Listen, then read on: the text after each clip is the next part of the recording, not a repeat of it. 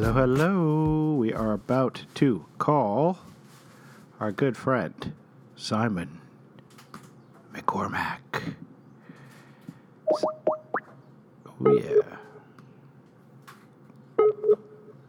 Fingers crossed. Go swing and a miss.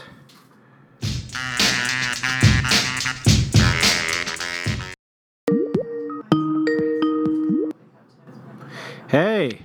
Hey. Thanks for joining us, Simon. No problem. Sorry to interrupt your afternoon, man. Oh, my God. I'm rushing from one thing to the next, William. One thing to the next. Isn't that just, that's just life in COVID 2020. Now, I am enjoying just having video of myself here. I'm cool with that, but... Oh, sorry. Hang on. If you wanna flip yours on, this can be as close to a human experience as we can have today. It was absolutely great seeing you, by the way, and yelling, "No touch, no touch." Yeah, it was great to experience as well. Thank God we took that precaution. Had I handed you the box, surely would have undone weeks of careful precautions you two have taken. No touch. You motherfuckers. Anyway, you want to do the intro this week? Sure. Just as long as you'll do the outro. Welcome back to another episode of Maybe Next Time. I am your host, William Boo, with my co-host, Simon McCormack. Nets Nation. It's time to sit back, relax, and let their recovery take hold. We are here as we are each and every unrelenting week to talk all things Nets Nation, deficit spending, and Boston Market. Oh, yeah. Boston Market, for the longtime listeners of the show, this isn't the first time Boston Market has been mentioned. For many, it's a good, if not important, restaurant to in their lives. For Simon and myself, it is a destination, a destination I personally can't claim to have gone to in well over a decade. But you have been there. I didn't know you'd even been there. I went to the one by Kiva Juice in Albuquerque. Oh, great! In the San Mateo Plaza or whatever it was called. Right. Okay. Have you been to one in New York? No. Speaking of the Nets, have you been to a Boston Market in New York? No, I think there's only one, the one in Soho. Oh, I didn't realize it was in Soho. What is it doing in Soho? It's very weird that it's not in an outer borough or that it doesn't... I mean, I could see not having one anywhere in New York. Yeah. And I could see having them in Long Island, which maybe now that I think about it, maybe there is one in Long Island. But certainly in New York City, the only one is Chelsea. Really? Because I'm looking at it online right now, and it's claiming to have several in Brooklyn. Oh. Well, I was wrong. In fact, there's one pretty close to us, if I'm not totally mistaken. Really? Oh, no. Not really. It's in... oh, no, you're right. There is Queens, Brooklyn. Yeah, a few in Brooklyn. Yeah. Just Soho is not the area of Manhattan that I would have pegged for it. Yeah, Chelsea. Yeah. Oh, Chelsea. Oh, my God, though. You're right. There's so many. Oh, there's... Yeah, Ridgefield, New Jersey, not Ridgefield Park. Yeah. I was about to become elated there for a moment that we could both see where my grandma and grandpa used to live, though don't live there anymore, and go to Boston Market. Your family from Jersey, how many of them would you say are ride or die Nets fans? My cousin Rick is pretty aware of them. Okay. Like He, you know, from the Jersey days, of course. But I don't get the sense that there's much of a basketball following in my family. Like, my Uncle Don certainly knows a bit about the Nets, you know, but just he's not like a fan. Okay. He's just like a sports guy. Sorry, this is... No. I asked...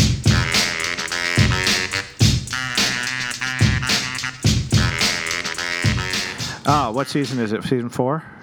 Season 4 of Riverdale. We are back, folks, to continue talking about Simon's family's interest in the Nets. While sports might not be on for most people, you know that you can always fall back on discussions of distant relatives, of podcast hosts, liking or not liking the Brooklyn Nets. No, but seriously, we are here to talk about the Nets. We are going to talk about the Nets. There's much to discuss, weirdly. I feel like this is a week where more has happened than usual. Yes. More newsworthy things have happened this week in Nets Nation than most weeks. So we will get to all the news you can handle regarding Nets Nation in a moment. But we want to tease out, again, that we will be talking deficit spending, a topic in busy news periods is fascinating, and people make time for it. And now in a slow news time, people are really sinking their teeth into the idea of deficit spending. So I can't wait to delve into that with you, Simon. Yes. And how it, of course, relates to the Nets. But let's get to the Nets news. What do you say? Okay.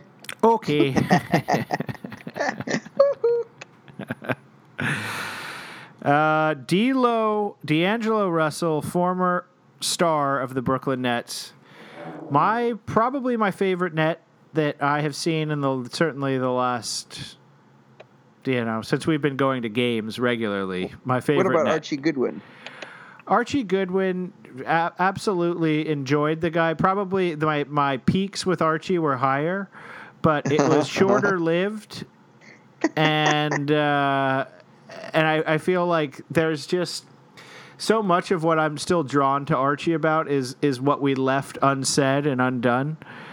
The things we could have accomplished together as a fan player, pairing, and that was obviously cut way too short. But in terms of longevity and overall highs, I'm going to give D'Lo top billing. Okay, fair enough. You cool with that? So he was speaking. They did a feature article on him. John Krasinski, big writer for The Athletic. Followed. He's a guy who was in Cleveland for a long time, I think, wrote a lot about LeBron. That's sort of where he made his name. But is generally based in the Midwest, I believe, and wrote a feature on D'Angelo Russell, still getting a lot of buzz. He is an all-star who has been on 4 teams in 5 seasons in the NBA. So he's bouncing around a lot. He feels like he's finally found a home in Minnesota. I hope he has. I hope him and Towns... surprise people next year, because the expectations are not high. People have sort of written off D'Angelo Russell, including very much the Brooklyn Nets. So anyway, D'Lo had a comment in there. I'm just going to go ahead and read it, Simon. Great. I hope our listeners have heard it, but if they haven't, what better time than now? Yeah. So, D'Lo and Kenny Atkinson, looking back on it, D'Angelo isn't ready to give Atkinson all the credit. In his eyes, Atkinson only went to him as a last resort when Caris LeVert and Spencer Dinwiddie were injured. Quote, "I'm not going to give it to Kenny," he said. "I still don't think he knew what he had, honestly. I don't think he knew what I was capable of in the fourth quarter." Okay, that's a hot one. A hot take. Yeah. Nets Daily, of course, immediately gets defensive about it, which I think is a totally asinine and preposterous reaction to what D'Angelo said and the issue overall. And here's why, Simon. Okay. So first you should explain how they get defensive about it, right? Sure. Go. How do they get defensive? I don't want to enter the logic of a Nets Daily article right now, but feel free. Well, they basically he just says, Kenny helped D'Angelo achieve the max contract that he got, helped him break out of his shell. He played him more minutes than any Net that year. He started him every game. He, you could add that he gave, he had the most usage of any player on the team that year. So they're just sort of saying that, Kenny believed in him enough to allow him to do all those things. That's their take. Well, I don't see it as a. All right, so here's what I would say about the issue, Simon. And I complain constantly about Kenny's how he played D'Angelo. He went from one of the most exhilarating passers I've ever seen to someone who was more in control for sure, but didn't have those sort of ludicrously high highs. Because Kenny obviously didn't want him to turn the ball over as much. But for me, it's a perfectly reasonable thing to, now that he's no longer a part of the organization and the team, mention that he was mad about it. What was so impressive about D'Angelo was that when he was being benched in those fourth quarters, as the titular star of the team, nothing came out at the time. He didn't say a single thing. He was perfectly loyal. He said, He said all of the right things to the media. And to me, that is sort of the exact thing that our current star would never be capable of doing, Kyrie Irving. Yeah. Or even our low-level guys like Spencer Dinwiddie, if he were ever billed as like got traded to a team and was supposed to be the starter or something, he would never take being benched in the fourth quarter quietly. So I was always extremely impressed by D'Angelo and his ability to remain quote-unquote professional about that entire situation. Mm-hmm. And now that everyone has moved on from each other, to let his true and honest opinions out, it seems like he should have the space to do that. He's not saying the Nets were a horrible organization and they ruined my career, but he can express that he thinks that Kenny doing those things was frustrating and ultimately wrong because he was good enough to do it the entire time. Now, you can argue with his logic and say, well, maybe by being benched in those quarters, that taught him the, grit that he needed to become the player that he did or something like that. But I think that's just a, candid comment where we get to see the honest opinions of someone, which we haven't ever publicly had, even though we sort of all knew that must be how he was feeling. Yeah, sure. To me, it didn't feel like an indictment on the organization at all, or something that needed to be defended in any way, really. Yeah, I mean, I think it's interesting that he feels that he was only he was only trusted when there were no other guards left, basically. Do you think that's inaccurate? Well, I mean, again, he played more. I mean, to the Nets Daily's, point, he played more minutes. He had more usage. He started every single game. He, he did all of those things. So to say that he was like the third banana, I think is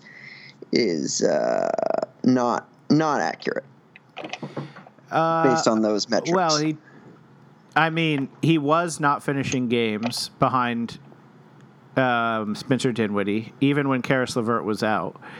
Caris LeVert, I don't know what the early last season numbers are, but I bet you Caris was getting at least as many minutes as D'Lo and probably had a very close to, if not the same, usage rate as him.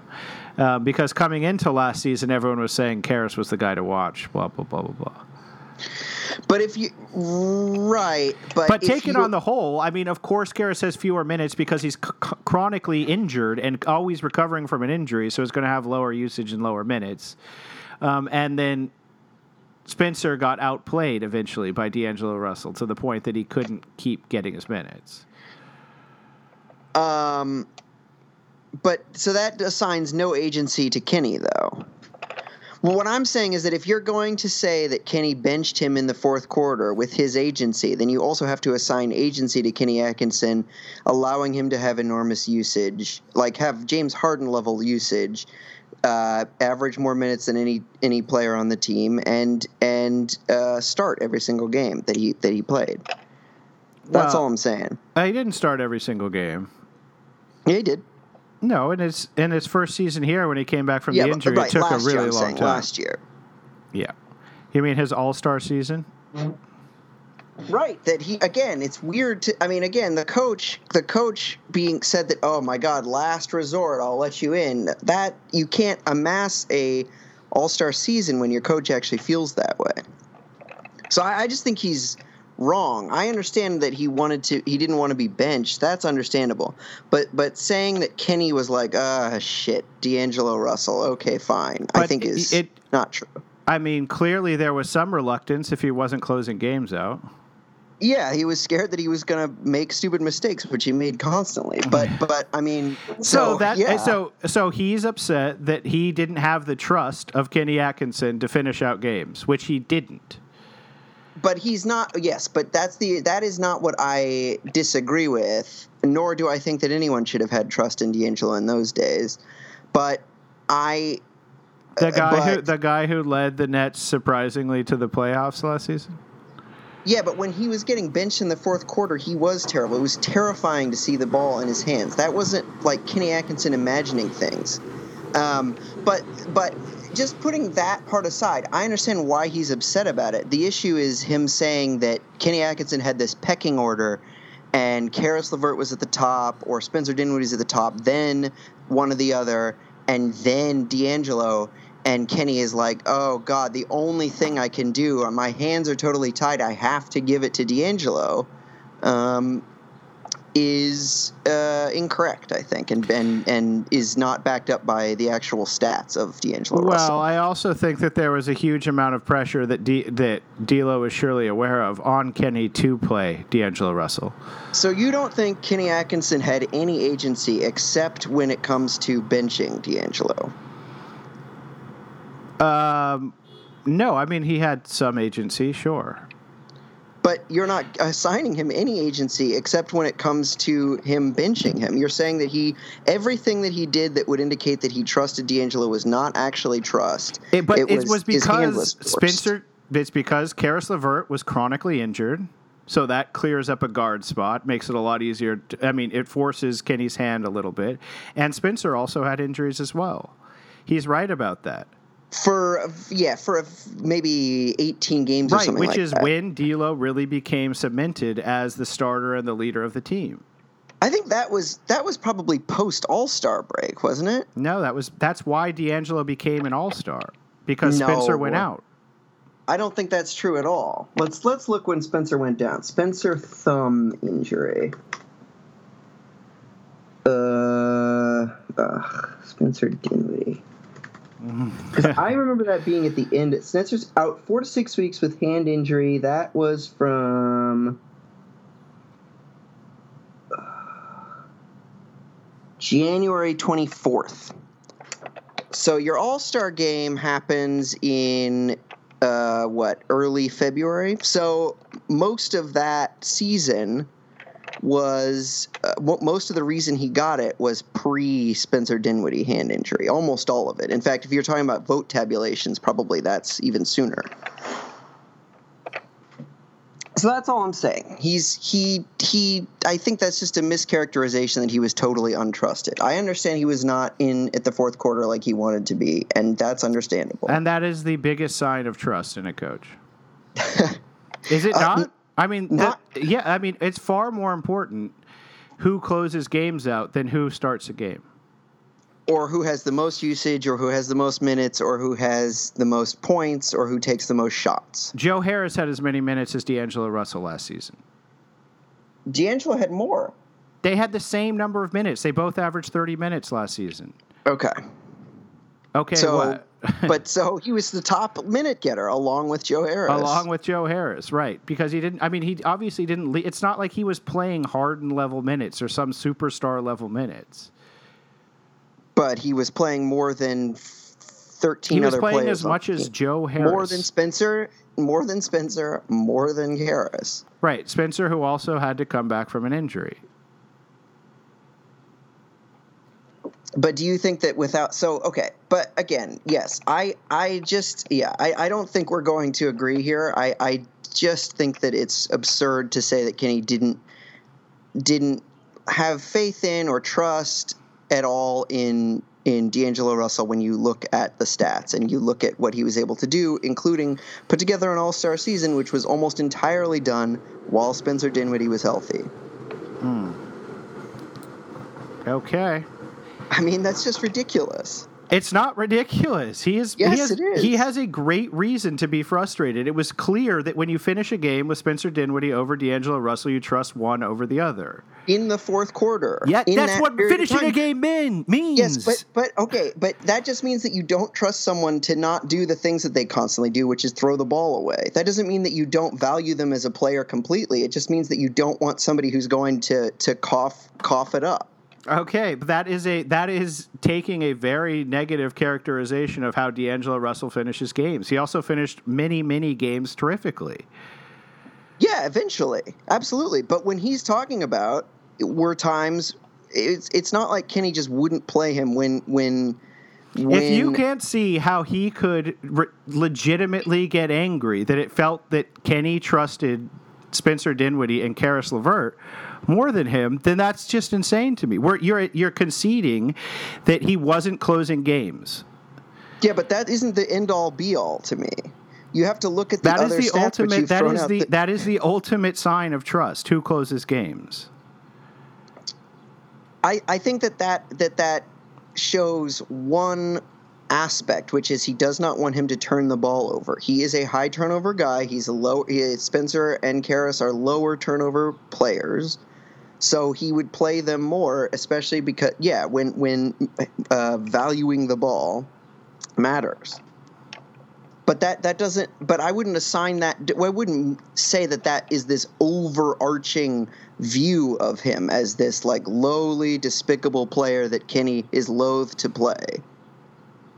Which is what you seem to be saying. That's not what I seem to be saying. What I'm saying is that I think D'Lo has a right to feel like he was trusted less than those other two guys when he clearly was trusted less than those other two guys as indicated by not closing out games when the other two were playing. Okay. Doesn't that seem reasonable? Like, can't you see how a human being could feel untrusted when they aren't asked to finish games and other players on their team are? I can see how someone would feel frustrated that they weren't playing in the fourth quarter, yes. And don't you think that could be a sign of a lack of trust? In the fourth quarter, yes. But an obvious... Again, yes, I understand being upset that that's happening, but the guy was coughing up the ball a lot. I just don't understand. I mean, I can see why you would want to play and would want to be trusted even though you're coughing the ball up. But that's just one aspect of the game. Spencer, by the way, just FYI, last season had a much worse assist-to-turnover ratio than D'Angelo. Yeah, because he never assisted, yeah. But a lower turnover rating. He averaged over 2 turnovers a game. Right, and D'Lo was what, 3? 3, yeah. So, yeah. 50% higher. Right, but he also averaged. But Kenny is not. Kenny was not worried that more D'Angelo was going to be a not as prolific a passer. Right. He just didn't trust him. Okay, we have to move on. All right. There's a meme going around. What is that? I don't know. Hopefully Net Daily likes this meme so that you can agree with it. It is a Nets logo, and it says, "Who's the first player who comes to mind when you see this logo?" So that's my question to you. When I see a Nets logo, who do I think of? Mm-hmm. Is that your question? That's my question. That is this meme. That is what the meme is asking, yes. And I am now asking you. You're asking me. I don't know. I don't really have a player that I identify as, I guess, Brook Lopez. That's who I said. Oh, good. All right. some agreement. Finally, some agreement. Yes. Okay, Spencer. To get back to the Spencer Dinwiddie, the man, the myth, the legend, the guy who wasn't trusted more than D'Angelo, even though he got to finish games and D'Lo didn't. Spencer Dinwiddie. He has been stirring up some shit on Twitter on a number of different fronts. Okay. What? Do you have? Go for it. Okay. First one. If a vaccine won't be readily available for 12 to 18 months, why wouldn't we cancel the season? Especially since any championship won this year will have a major asterisk, and we don't play for just the regular season, but maybe that's just the last dance talking. Simon, how do you feel about the less trusted Spencer Dinwiddie saying that? I think that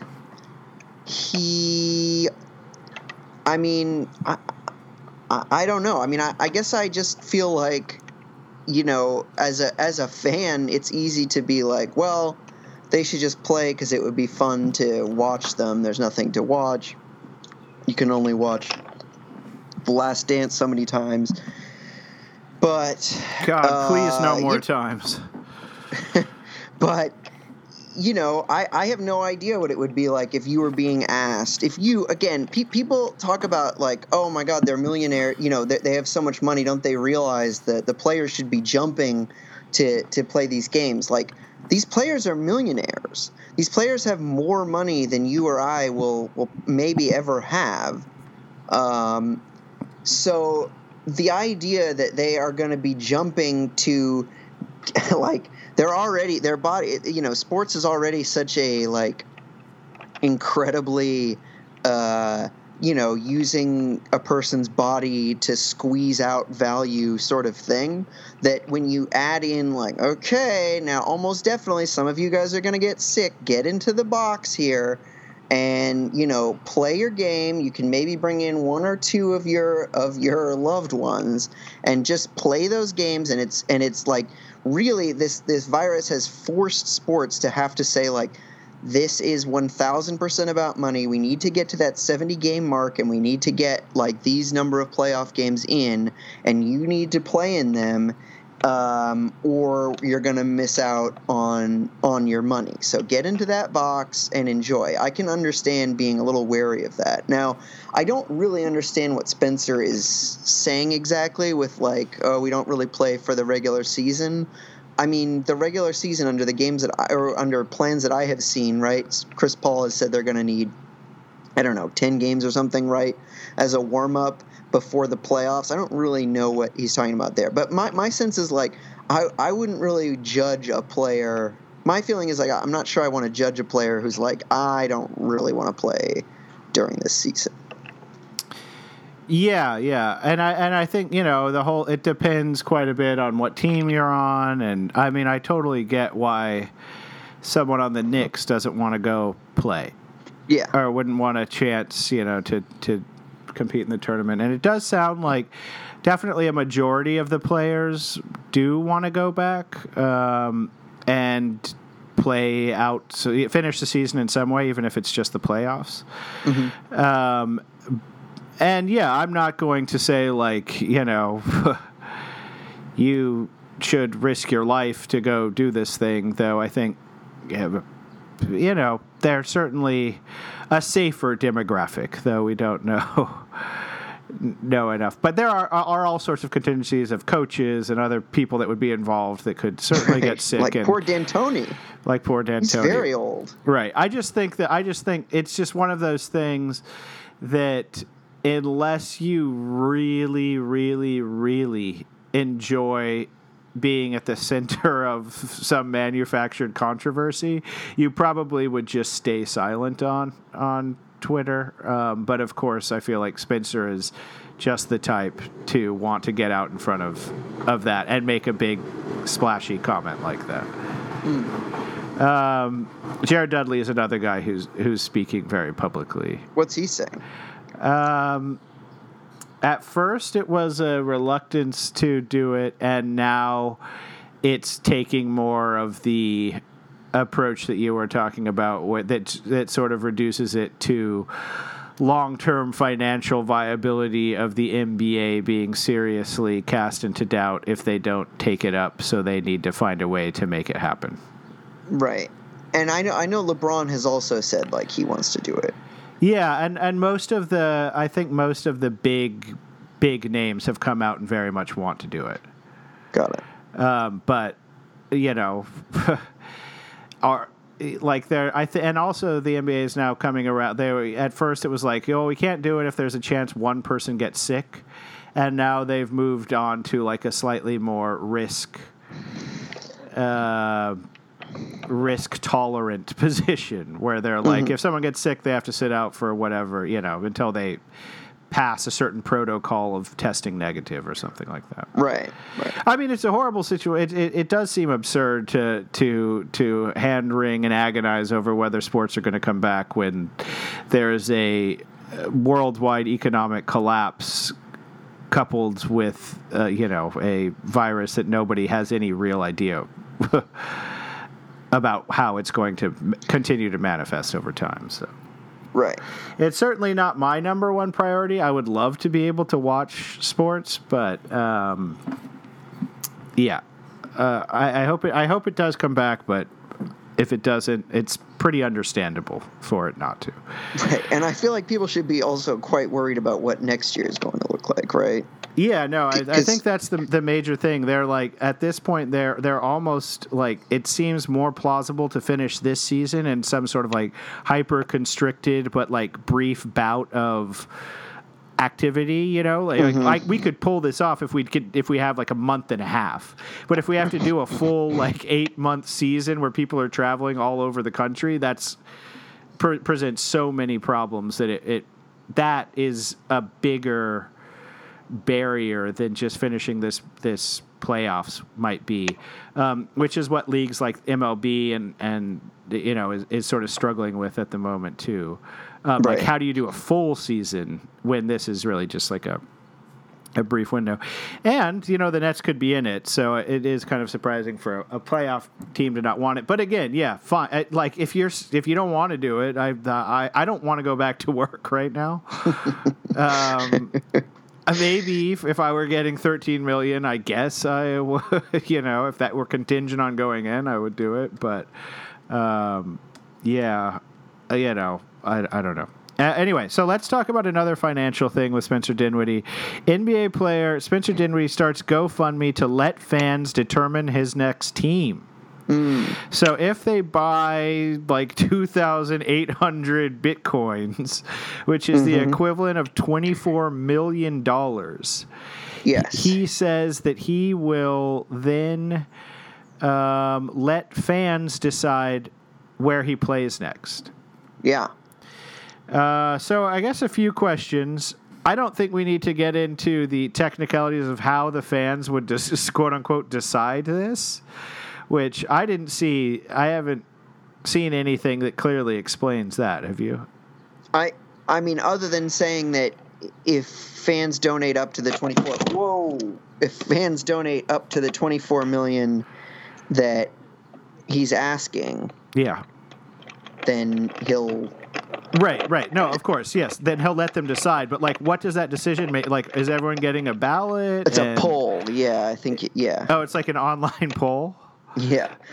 Now, how you would determine who gets to vote, since right, like it should really only go to the people who have ponied up that much money. Exactly. And who gets that money? Is that Spencer's money? I would imagine, because then he would sign with a team for like less, maybe like a minimum, because he would have the $24 million locked in. Got it. That's the only way it would really make sense to me. Who knows if the NBA would even allow something like that to happen? Yeah. It is, as usual, kind of interesting and simultaneously annoying thing that he's doing. And I have to admit, this has launched Spencer Dinwiddie up a bit in my estimation, just because he's so relentlessly Spencer, which has driven me crazy for so long. But now that nothing's happening and I basically dislike everyone on the Nets, I have a little bit more patience for it. And so I'm going to slot him as my second favorite Net behind Wilson Chandler for this move. Oh, no. William, come on. But I wanted to ask you, what team would you vote for Spencer Dinwiddie to go to? In his little image that I would imagine he created for the GoFundMe. Right. Did you see that? Laker and Clipper, right? Laker and Clippers, yeah. Yeah. You know, if that's where he wants to go, I truly don't care. I think that he is the third... The Net, who I third most want to not be on this team. So... First, Torian Prince, right? Is Torian Prince. Second is DeAndre Jordan. Third is Spencer Dinwiddie. I would say for me, it would be DeAndre first, because I think I know it's groundless, and you have presented many, many good arguments to just be done with Torian Prince. But I don't know. I imagine if he gets back to that three position, maybe as like a off the bench three, he could be bearable. But he has more of a chance of being. Yes, he has a higher ceiling for sure than DeAndre. DeAndre, you know he's going to be bad. It's just a question of how bad. Right. Torian could be worse, but he could be better. Yes. Did you see, by the way, William, that by the way, who do you think he should go to? And then I have one other piece of Spencer Dinwiddie that's... I just think it would be really funny if people voted for him to, like, go to the Shenzhen Tigers or something like that. Like, fully out of the NBA to some other far-off land. With his massive paycheck.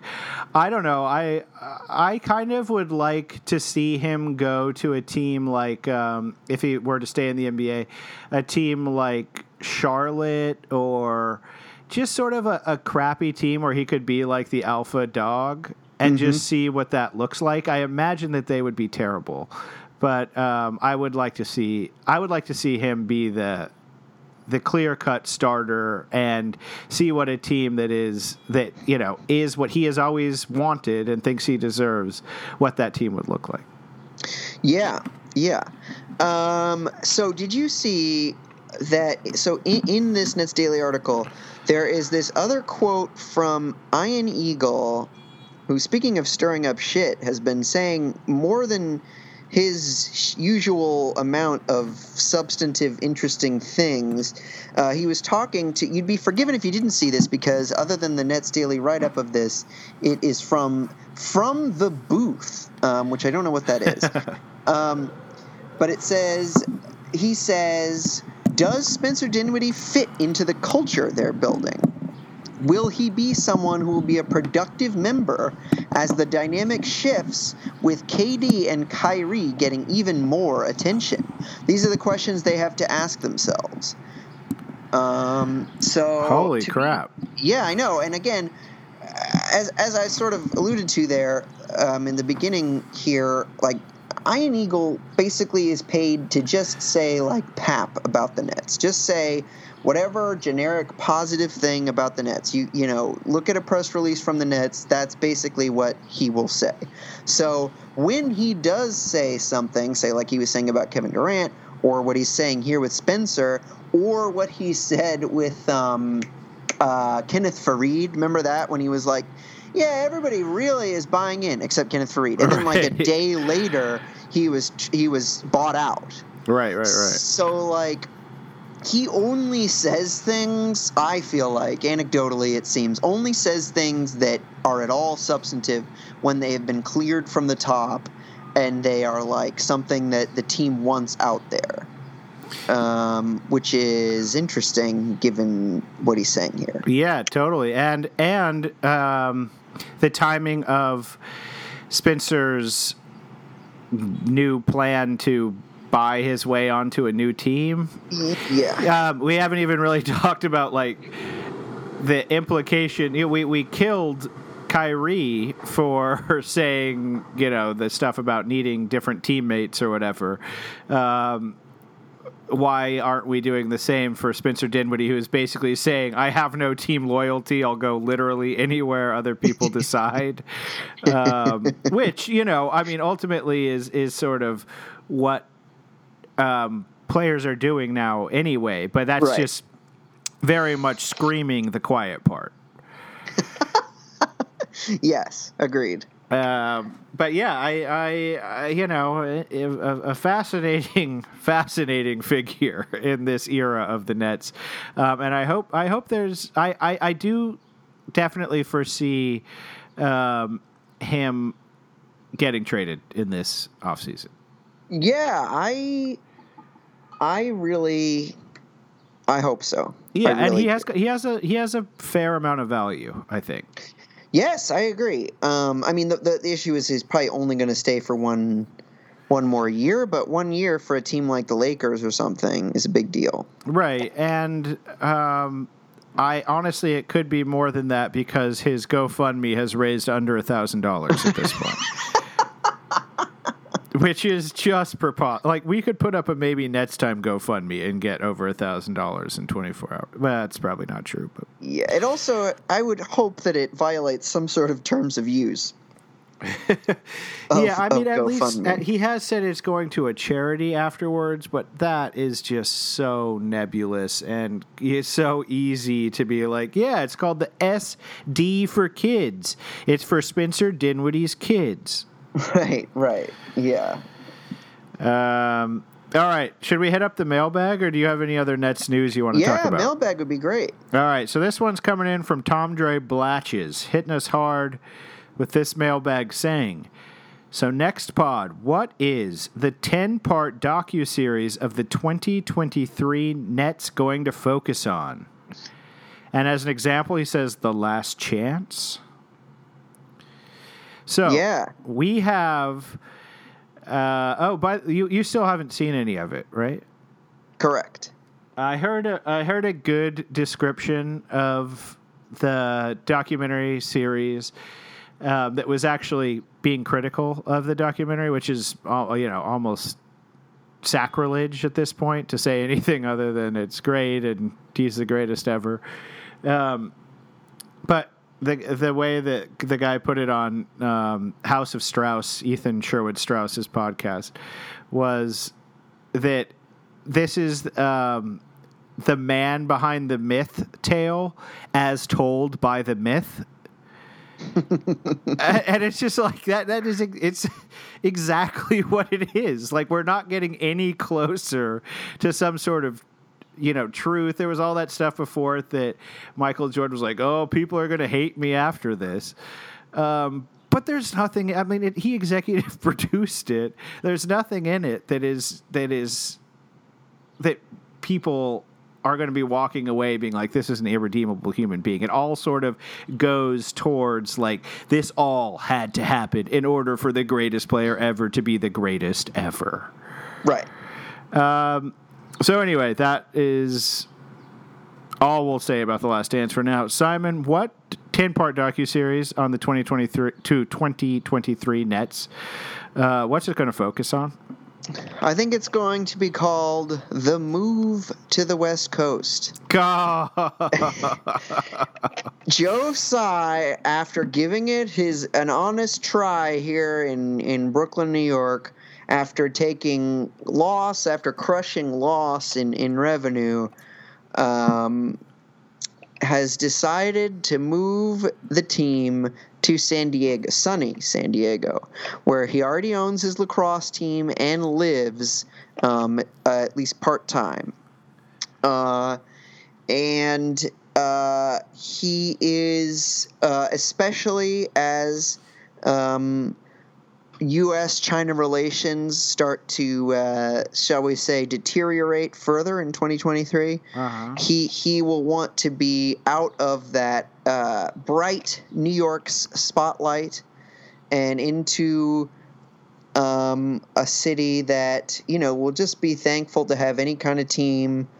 And, you know, you can, and it'll just focus on, you know, the ways that they're gonna, I think he will be in his Prokhorov stage by then, where he'll be like, oof, you know, building an instant winner really had, you know, drawbacks. Like, I completely handed this team over to Kyrie and KD. I traded 5 unprotected draft picks for, you know, Chris Paul or something, and that was a mistake. And, you know, we're going to build it slowly. We're going to build this thing slowly. The right way, San Diego style. Yeah, exactly. Like a taco truck. All right. I hope that's not the case. We have a long-term bet. When did I say I was? It's in my calendar. It's sooner than that. Yeah. It's in like the next year or two. You were heated up about that night, but it's in my calendar. It'll send me a little ping when that day comes. You'll get a Venmo request shortly after. I had a few title suggestions. I'll start with an optimistic one because I feel like we've been kind of negative. Yep. Talent wins. How pairing the NBA's 2 most unhappy superstars somehow translated into winning rings. So that sort of obviously means KD and Kyrie work out.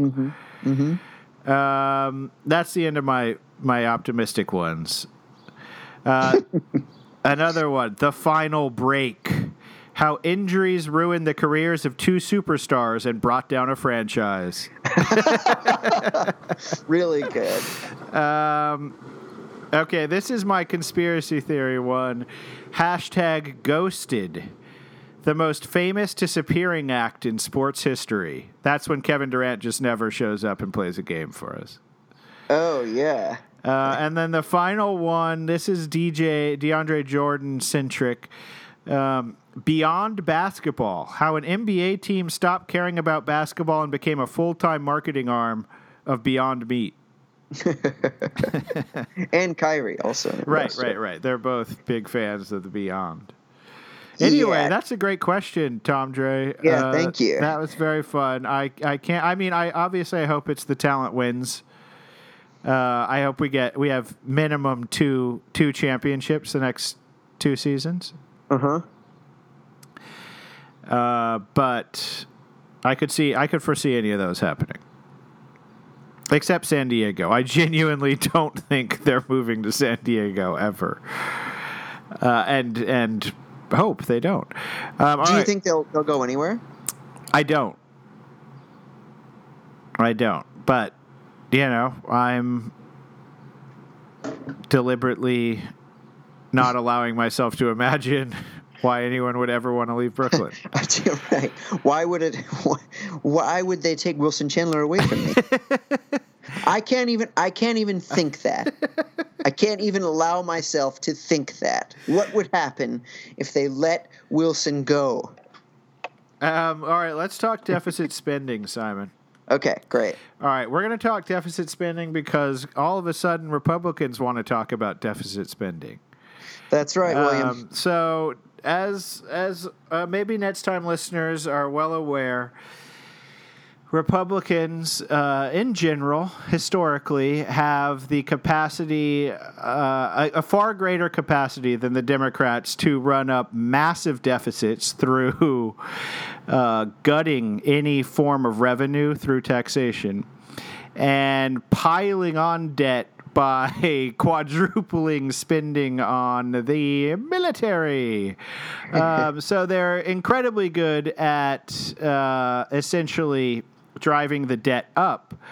But then, of course, as soon as, say, a social program that might actually help any human beings and not just murder them in countries other than the United States are proposed, such as health care or fixing an increasingly beleaguered education system, on and on and on. For those things, of course, we have no money. And it's all by design.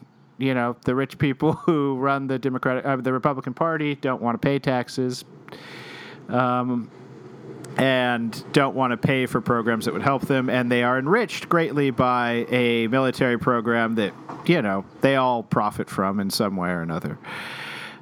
So anyway, Simon, what's happening now with deficit spending? That's sort of just like a generalized truth about American politics. What in specific are we talking about here? What we're talking about here, and great long-term view.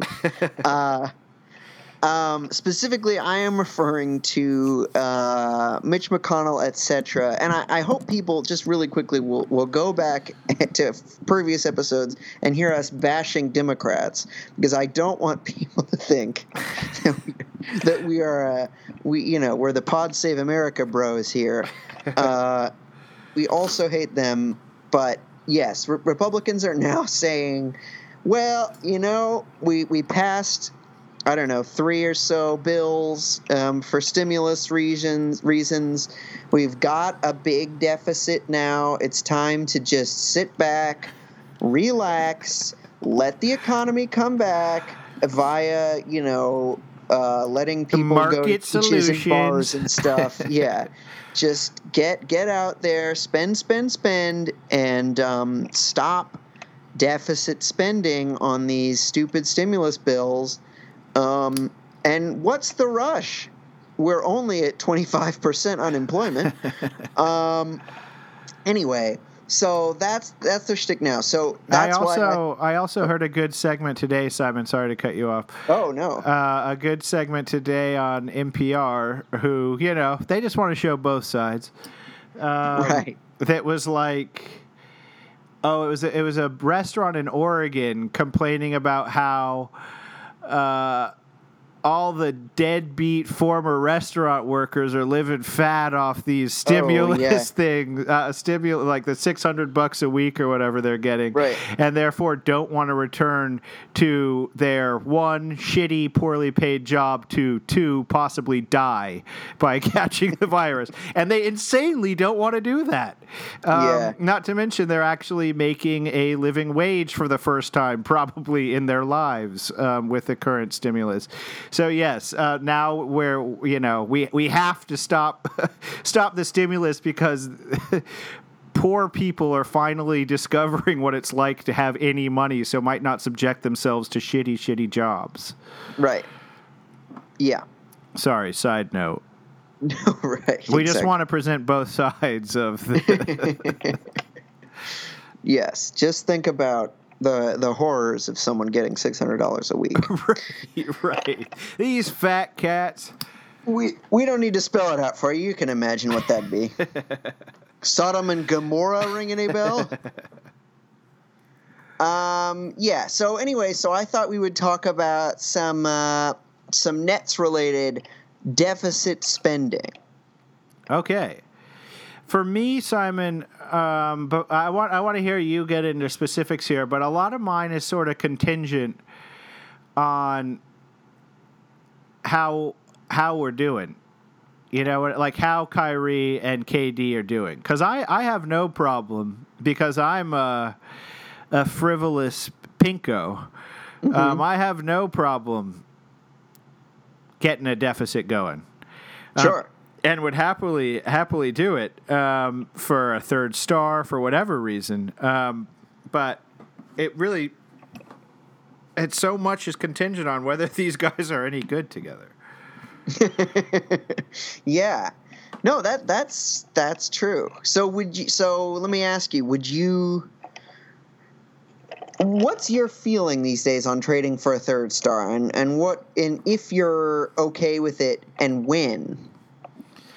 Well, yes, yeah, so I'm all in on going for a third. Fine. Wow. I mean, for me, the future is blighted, right? There is no future. It is now. We are in win now mode. It doesn't matter who we have that's young. No one that we have that's young is going to be good enough to build a team around.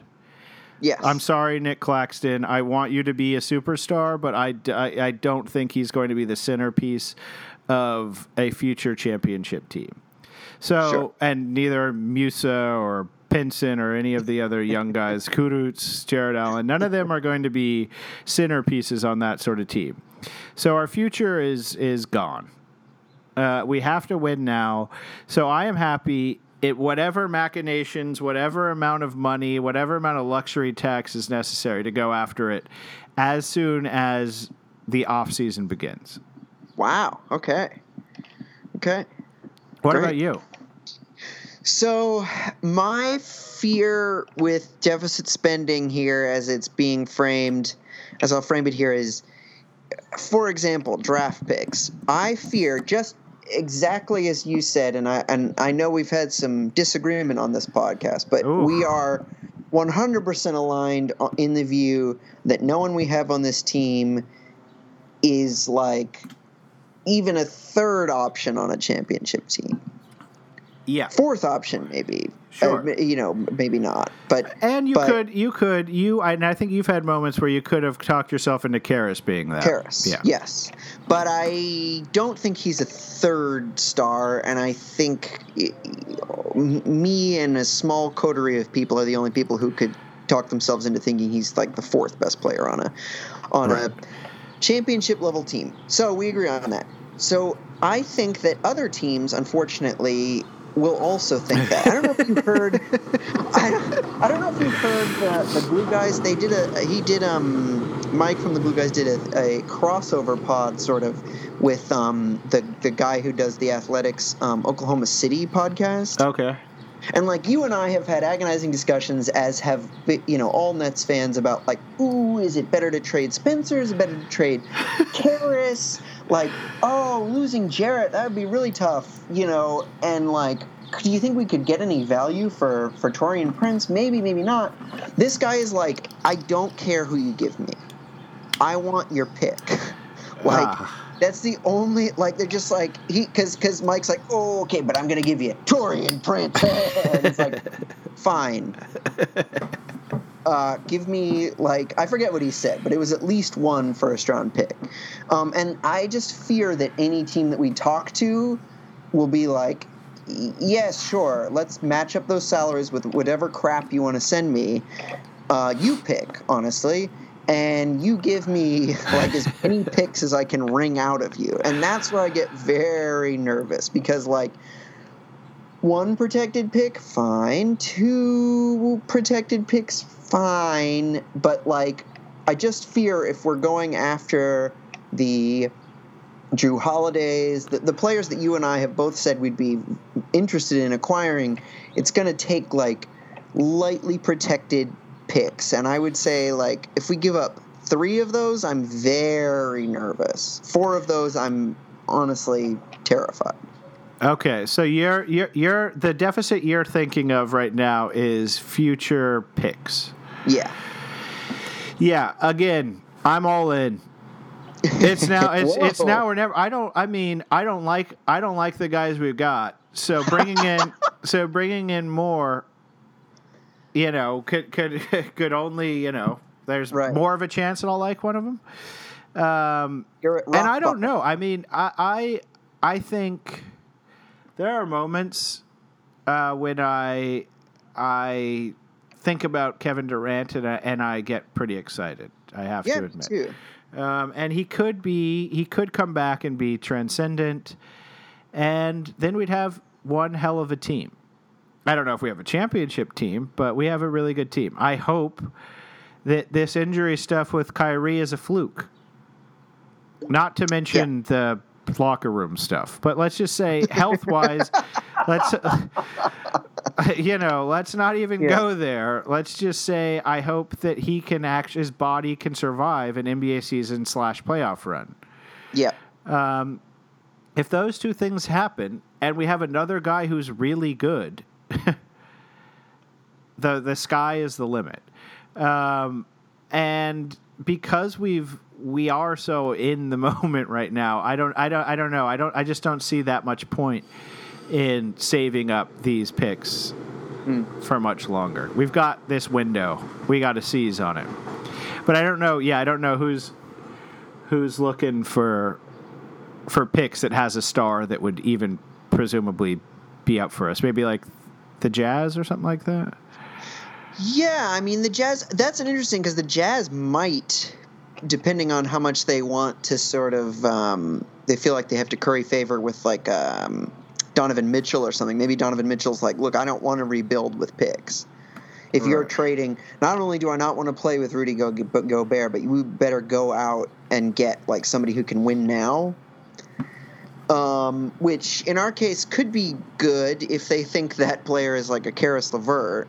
Mm-hmm. What I fear is that, yes, if you're like, okay, go get a win now guy, they'll be like, okay, you know, CJ McCollum and who's the guy who broke his leg? Nurkic. Yeah. Like, okay, here you go, and here's Gobert or something.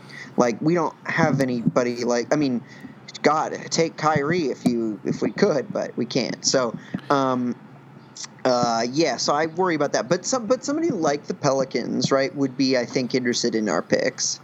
Yeah, or the Thunder. Right, or the Thunder. Although I don't know who we're getting. I don't really want Chris Paul. Yeah, well, right, exactly. I don't want Chris Paul either. And that is just three so injury-plagued players, it's like a joke. Yeah. So, yeah. And three massive locker room head right. cases. Right, definitely. I mean, Chris Paul people have not gotten along with him. He's not on the level of a Kyrie or a KD, no. but those two those two have a special ring of a locker room hell that they occupy. Yes, though somewhere near that ring is a guy who was traded because the other star didn't like him. Right. So not in a great ring, but yes, I agree. He doesn't have constant stories about him being a cancer. No, and has proven that he can be a really good leader. Like this year in Oklahoma City, he's led that team to a really surprisingly great season, and still has, you know, still pretty damn good. But yeah, his injury stuff. That is not a guy. That is not the third star I would want to leverage the future for. No. All right. Any other deficit spending propositions you want to hit? How many? If you'll give me your guess as to how many years you think Joe Tsai will be willing to pay the luxury tax. I know it's very totally unclear what. A luxury tax will mean, what the league's finances will be, you know. I would guess we've got 2 years. So 2 years. I think that you can, let's say next season, 1, happens, mm-hmm. and 2, we do reasonably well. Let's say even if it's just the second round of the Eastern Conference playoffs. Yes. I think as a general manager, Sean Marks could convince, say, like, Joe, this was disappointing. This isn't what anyone wanted. We're close. Let's go out and we're missing the one piece. You know, you can always talk yourself into, like, the one piece down. So if there's not a total disaster next season, mm-hmm. Where, like, we somehow miss the playoffs or KD gets re-injured or KD just isn't any good anymore and then Kyrie gets injured, something really, really bad. Yeah. So say we get and do something in the playoffs and are okay, competitive, then I think the second year is guaranteed. Now, I think at that point, it's going to be the ring or Joe Tsai is going to grow tired of this and probably like a little embarrassed about the whole situation. Like, why isn't mm-hmm. it working? That's when heads roll. That's when like a Sean Marks might go and things like that. But, you know, if they won a championship, then it's a whole nother question. But I think that's what we've got. We've got those guys for 2 years, and I think that's what Joe Tsai is going to be committed to doing luxury on. Yeah, okay. That sounds good. That sounds right. Okay. Well, should we finish this thing off with a lighthearted trip to a market named after one of our least favorite cities? Yes, absolutely. You don't like Boston as a city, right? No. Yeah, okay. All right, so, Simon, I don't think that they have a cocktail menu. No, they don't serve alcohol as far as I know. So would we have to then bring in like a Barclays Stadium-style beverage of our own? Yeah, I think so. I think we'd have to sneak in some nippers. What would you like to have with your meal at Boston Market tonight to sneak in? I think I will have a flavored vodka and Sprite. Oh, lovely. Yeah. Okay, so we are going to... What about you? I'm going to bring in a hard hitter. I'm going to do a Fireball. Ooh. And mm-hmm. Dr. Pepper. Ooh, yow. I've never tried that as a drink before, but it's too, two negatives make a positive. Yep. That's what I'm hoping happens with the Dr. Pepper Fireball situation. Definitely. All right, Simon, I have a question for you. Hit me. For your main, are you going rotisserie chicken, ribs and meatloaf, or roasted turkey? On the, which of those three menus? I thought you'd never ask. I am, and I mean, believe me, folks, I would probably need to go about 6 times to Boston Market before I tried everything I really wanted to try. But for a one-time bang, for me, William, it's got to be roasted turkey. Roasted turkey. That is not at all what I would have guessed. Amazing. Yeah. Okay, so you're getting the roasted turkey. For my main, Simon, I, too, am having a really hard time just coming up with one of these mains. And so, like you said, we will go back. I can take some solace in that. We'll risk our life by taking the MTA to Soho to get our beloved Boston Market. Oh, and by the way, we're taking Nets with us. That's why this is relevant. Oh, yeah. Who are you taking this week? That's a good question. I'm going to take DeAndre Jordan. Oh, why? He can't eat anything there. He's a vegan. Oh, that's right. Oh, you're totally right. Oh, that's a good reason to take him, actually. Sadistic. Eat it, you idiot. Be a man. Yeah, I'll just go. I just want to see what he's actually like, because he gets credit for being a good teammate, but I don't know. I've only sort of seen him be annoying. Yeah, I'm going to take Theo Pinson. Oh, why?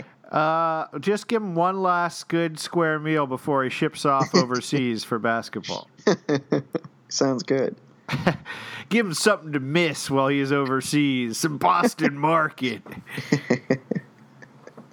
Yeah, good old America. All right, so Simon, I'm hitting the ribs and meatloaf menu for mine. Ooh. And I'm doing the half rib, half rotis. I'm getting a little of both. I know that's kind of cheating. Oh, no, sorry. It's half ribs, quarter rotisserie. Good pick. Yeah. Now that brings us to the fun part, which is the sides. Yes, let's do it. So what are you having with your roasted turkey? I am going to have... And you can take 2 sides, let's say. Thank you. I appreciate it. And we'll get a basket of cornbread for the table. I'm sorry. I will stop interrupting now. No, of course. Cream spinach is a must. Yeah. And then God, my heart is torn between mashed potatoes, mac and cheese, or sweet corn. Ooh. But I think I'm going to have to do mashed potatoes. Okay. Keep it healthy. Yeah, especially the cream spinach. I once did actually fill up an imaginary bag of Boston Market via the internet, and the creamed spinach for whatever reason, they have like the calorie, like you can like see like what your nutrition facts are of the meal you've created. Cream spinach jacks that thing up in a way that few things do on this menu, on this not very health conscious menu. No, I mean it's and that's not even getting into the sodium factor. Right. Oh yeah, exactly. All right, so I'm gonna with my ribs and chicken. Yeah. Obviously, I'm gonna hit the Mac. Looks like they use penne? I don't use your traditional elbow. Oh no, it's a fusilli. It's a fusilli. Fusilli. It's a fusilli. All right, I'm gonna get the Mac, and then I'm gonna. I actually thought this would be slightly more exciting. I guess I'm doing garlic dill new potatoes. Oof. Okay. Are you on a diet? Yeah, you're right. Never mind. I'll get the sweet potato casserole. I hate sweet potatoes. I hate sweet potato casserole. But it looks like the most decadent thing. It's broiled and something's going on, on top. So I'm going to hit the sweet potato casserole. Okay. And I do that knowing that we'll also be getting a soup and or salad. Yeah. Which are you getting? I have my heart set on one. Please don't take it. I am going to have the rotisserie chicken noodle soup. Oh, wow. I've never seen you turn your nose up at a Caesar salad. I know, but I know that's what you were going to get. No, man. I'm getting the Southwest Cobb. Oh, then I'm getting the chicken Caesar. Yeah, no, I'm getting the Southwest Cobb. Do you like a Cobb? I mean, so if someone were like, hey, I made a Cobb salad for you, I would be like, great. On a menu, I usually don't get it because I feel like if I'm in the salad zone, I want to feel a little bit like I've eaten something kind of healthy. Right. A Cobb is basically like a big decadent burger in a salad. Right. It's chicken, bacon, cheese, and usually ranch dressing, I believe. Yeah. So... yeah, no, it's not your health. It's not for the health conscious, but my word, can those things be good? Do you like I want to know, William, I would give anything to know what the demographic of the people who go to Boston Market and then order the fresh steamed broccoli as their side. Who is like, I get a full rack of ribs and steamed broccoli. Let me do your market bowl of meatloaf, and I'll get me a wet broccoli slice with it. Right. It's truly a bizarre thing to have on this menu, I think. Yeah, it's just a gesture towards the health conscious for a place that really shouldn't be making those sorts of gestures. Yeah. I'm sure if you get it in store, it comes covered in the mac and cheese or something like that. Yeah, let's hope. Ooh, what are you getting for desserty? Yeah, I can't wait for this part. Okay. I'd say if you want to imagine the most obvious dessert menu for a plain Jane Americana joint, you would be imagining the 6 items that are on Boston Market's dessert menu.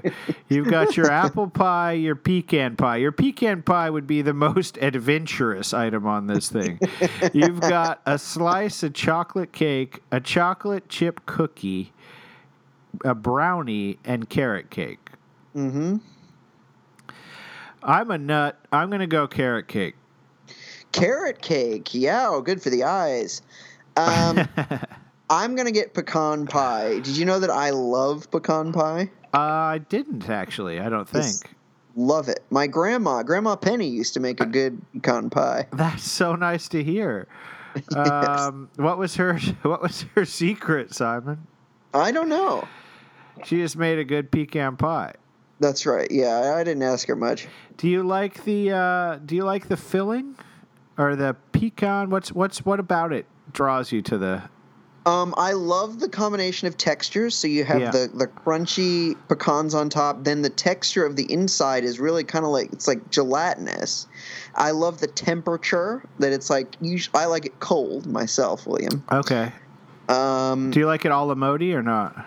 Of course. Yeah, it's got to be a la mode. Yeah. Thank you for saying a la mode as well.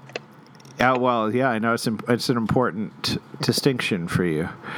All right, so those are pretty hearty meals. Yeah. DeAndre can have the steamed broccoli. I think I'm most excited about my Cobb salad, to be totally honest. I want you to know the lettuce on that Cobb is not going to be as bright green as you're looking here. No, that's one where you go through and you pick out the ones that have browned past the point of you, in good conscience, putting them into your body. Luckily, there'll be so much in my mind anyway, ranch dressing lathered over this thing, that I won't really notice the brown lettuce in it. Yeah, they can do for you over at the market, at the Carver. Right. When we're just wandering around Chelsea and casually hitting up a B market. Yeah. All right. Well, Simon, where can people get in touch? Please follow us and send us any sort of messages or cries for, help, attention, solace at Maybe Next Time on Twitter, Facebook, and Instagram. Stay safe, stay healthy. Also, send us your questions, comments, thoughts about Boston Market, thoughts about Boston Market's dessert menu. Is it the most generic list of dessert items? Is it a sign of the types of folks who eat at Boston Market that they need to tell you on the menu that when you get a chocolate chip cookie, it is individual? And if you get a brownie, it is individual. You're not getting two brownies or three, just the one. That's a singular brownie with your steamed brock. Let us know at maybe next time at gmail.com, and please follow us or subscribe to us at the places that you get your podcasts. And give us 5-star ratings. And if there's a place that you get your podcast that we are not on, let us know. Maybe next time at gmail.com. Yeah, send us a menu. We need more menus. With the exception of the first 15 minutes where we were yelling at each other about D'Angelo Russell, this has been an absolute pleasure, as always, Simon. Yes. And I look forward to doing it again. Oh, I'm doing the outro, right? Yeah. All right. And we will go ahead and see ya next time. I was tired of my lady. We'd been together too long. Like a worn-out recording of a favorite song. So while she lay there sleeping, I read the paper in bed, and in the personal columns there was this letter I read. If you like pina colada